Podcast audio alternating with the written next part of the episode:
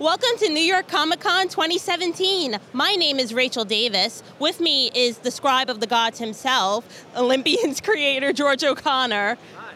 And you are watching ComicsVerse.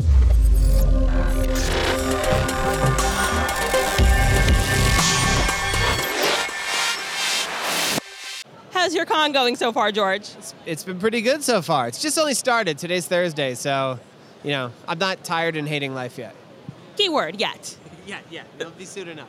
Yes. So, as I said before, you are the creator of the Olympian series. Yes. So, if I may first ask, why Greek mythology as opposed to Egyptian or Norse? A uh, couple reasons. All right. So, like, I mean, Greek mythology is the coolest mythology. I say that because there's the most of it. You know, people like Norse mythology is really great, but there's basically two sources for it. There's the Poetic Edda and the Prose Edda. That's it. We know like 24 stories. Egyptian mythology, there's even less sources. Greek mythology, I have a stack of materials I could choose from. Also, the thing with Greek mythology is like the gods are super hot. The Norse mythology, the gods, they're kind of maybe ugly. You know, like some descriptions you get, like Thor is really thick and like his hair is bright red. That's probably not a great look. Loki's got scars on his face. That's not good looking. But like, you know, Zeus, he's a hunk. You know, Aphrodite, she's gorgeous. All these gods are really cool. So that's another reason. Like, like I guess I just relate to those gods. Is I, am getting at because I'm so gorgeous. You know. Of course. I mean, of course. Yes, of course. And one of the reasons I love your series, uh, out of many, is that it's so great for both adult and children. There's such a wide audience because there's such relatability and the characterization, the artwork is so appealing. Like I've shared this book with children and my adult friends, and they've been well received by either all of them. So how do you go about translating all these Greek sources, as you were saying before, all these many sources, and not always child-friendly sources, not always child-friendly material? How do you translate that for such a wide contemporary audience? Oh, that's a great question. Um, I don't think I really do anything that goes like so. I'm really careful not to use like something super explicit. Comics, you can really get a sense of a comic just by looking at it because it's pictures. It's very Im- immediate. So like some of the more violent things, I still keep it in there, but maybe I won't show blood spurting out of a wound. And there's always like I always think of like Ridley Scott's like Alien. Like you never see the alien really. It's what's hinted that gets so much more scary. So I can kind of dance around these things and showing this stuff. Um, one of the examples I use, can I be a little explicit talking for your podcast? Absolutely. Okay, so like the castration of Kronos, like uh, I mean Kronos' is castration of Uranos, the sky. Like I've seen comics. There's literally a comic where it's like a picture of a guy hitting another guy in the groin with a sickle. It looks silly.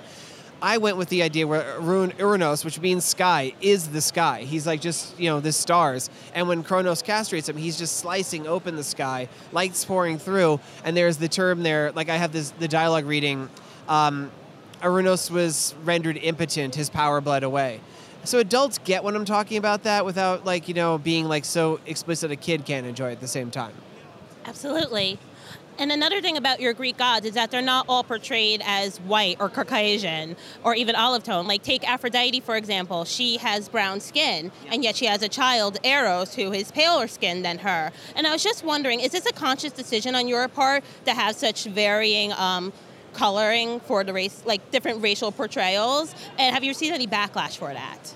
Uh, that's a great question. Um, it is. It was a very much a conscious decision. One of the we like what we think of as ancient Greek society was not a homogenous culture, and particularly in the case of Aphrodite, she's the only Olympian who's not a blood relation. She marries into that family, and she was viewed by the ancient Greeks as being very exotic and having moved in from the far east somewhere. So I wanted to give her like an Indian complexion, to something. I mean, personally, I just think she looks beautiful that way too.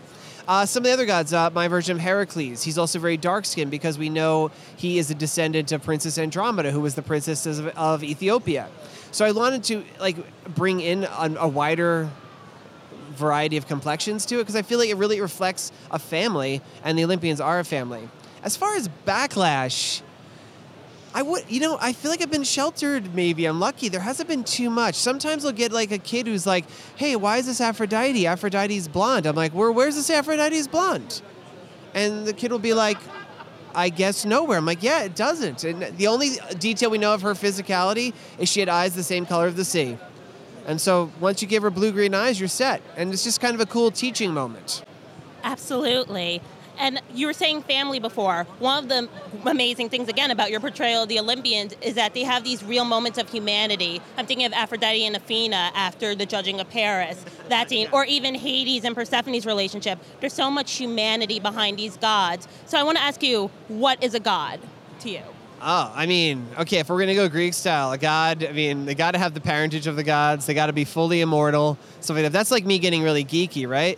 Uh, what I think you're getting at, which I think is like a truer thing, a god is a reflection, like the, in the Greek sense, they're reflections of people. And the reason why the Olympian pantheon resonates so well with us now that most people don't worship them is they're abstractions of a dysfunctional family and everybody knows that family. Like not, not, not specifically, most families don't have as much cannibalism in it as they do, but like there's some do. But you know, it's it's all just like these aspects of like like the way people really relate to each other. And that's one of the things I love about reading these original sources, going back to these stories and seeing these really human moments captured in the way that the gods and the heroes relate to each other. Like this is stuff that was put down on papyrus or paper, whatever, like 3,000 years ago, and it still speaks to the way that humans react now. So the gods are like reflections of humans that just don't have the limitations of having to die. How's that? That was really good. That was. to get there too. But well said, and well, very well um, thought out. Thank you for that. so, on your website or the series website, OlympiansRule.com. also, uh, check out GeorgeO'ConnorBooks.com. It's more up to date. Wink, wink. yes, but going back real quick to OlympiansRule.com, you have a lot of behind the scenes and interviews with God, a lot of like questions for after the reading. Yeah. So, what do you hope that your readers learn from these Greek characters and your stories? What's the learning aspect? Are there any morals that you want to take away from this? Oh man, I don't know that you want to talk about the Olympians in terms of morals because they're mostly pretty terrible. But it's uh, I wanted I, I kind of like I put those questions in because a lot of the times those are questions I thought about myself while writing it. I kind of like have these ideas like when I ask about like what makes the person like I'm working on Hephaestus right now. Hephaestus is always characterized as an ugly god, but he's also characterized as a shape changer. Why does a guy look like anything he wants ugly? So I start asking myself these questions about the character. For him, I'm like, he's probably has a bad self-esteem because his mother threw him off Mount Olympus when he was a baby. You know, he's got some issues and stuff. So it's like I come up with these lists of questions based on kind of the things that I think of, and I put them in there to like inspire. I don't know if I want to teach them as much as get them to think about the elements of the story. We're just like graphic novels. The cool thing about them is they're designed to be read multiple times you know, you read it once, like just glancing through, then you read it slower, going through the different things. I kind of want these books to be poured over multiple times, and there's different levels of intricacy and story in there to pick up on multiple readings, and a lot of space for a reader to bring their own experiences to. Thank you, absolutely. and one more question before the end. Um, why do you think us as a Western culture keep continuing to go back to the Greek gods? Because they've been so prolific throughout all sorts of media throughout Oh, human okay. history. I mean, I kind of hit on that. It's the it's the but there's more reasons than that too. Dysfunctional family. Also, I mean, for, for so much of the period, like we basically for so much of the period of art history, you could basically depict scenes from the Bible or scenes from like Ovid, you know, the Metamorphosis and stuff. And the Bible, you know, it's kind of like it's not as spicy. There's a lot of these stories. This they like people sometimes say to me like Greek myths is, can be so boring. I'm like, no, they really aren't. There's full of decapitations and sex and violence and all kinds of stuff. It's just like the stories you're just bouncing off of the de- depiction of it.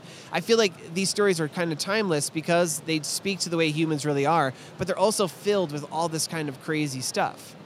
So I guess that's why. I can see it. Decapitation. That always gets me every time. That gets Yeah. me going to the bookstore. I mean, yeah, you want if you get a choice between a book with the head being cut off and not, you're going to go with the head being cut off every time. Obviously, yes. so I lied. Last, last question now. Okay. What are your upcoming projects that we get to look forward to? Okay, so um, book nine was Artemis. That came out. Book 10 is Hermes. That comes out in a couple months. Uh, well, I, I guess in January. I'm working on book 11, which is Hephaestus. And then Olympians is going to wrap up in uh, book 12, which is going to be a combination of Hestia and Dionysus. I know. I'm, I'm sorry, I'm so excited. Me too. It's going to be so weird. I've been working in this series now for about 10 years. So, you know, a decade of doing these b- books, it's going to be, I'm going to take a nap when I'm done. Big, long nap. you have earned it, sir. Thank you. Thank you so much, George. Thank you. For more interviews, reviews, analyses, and podcasts, check out our website, comicsverse.com. I'm Rachel Davis, and we'll see you next time.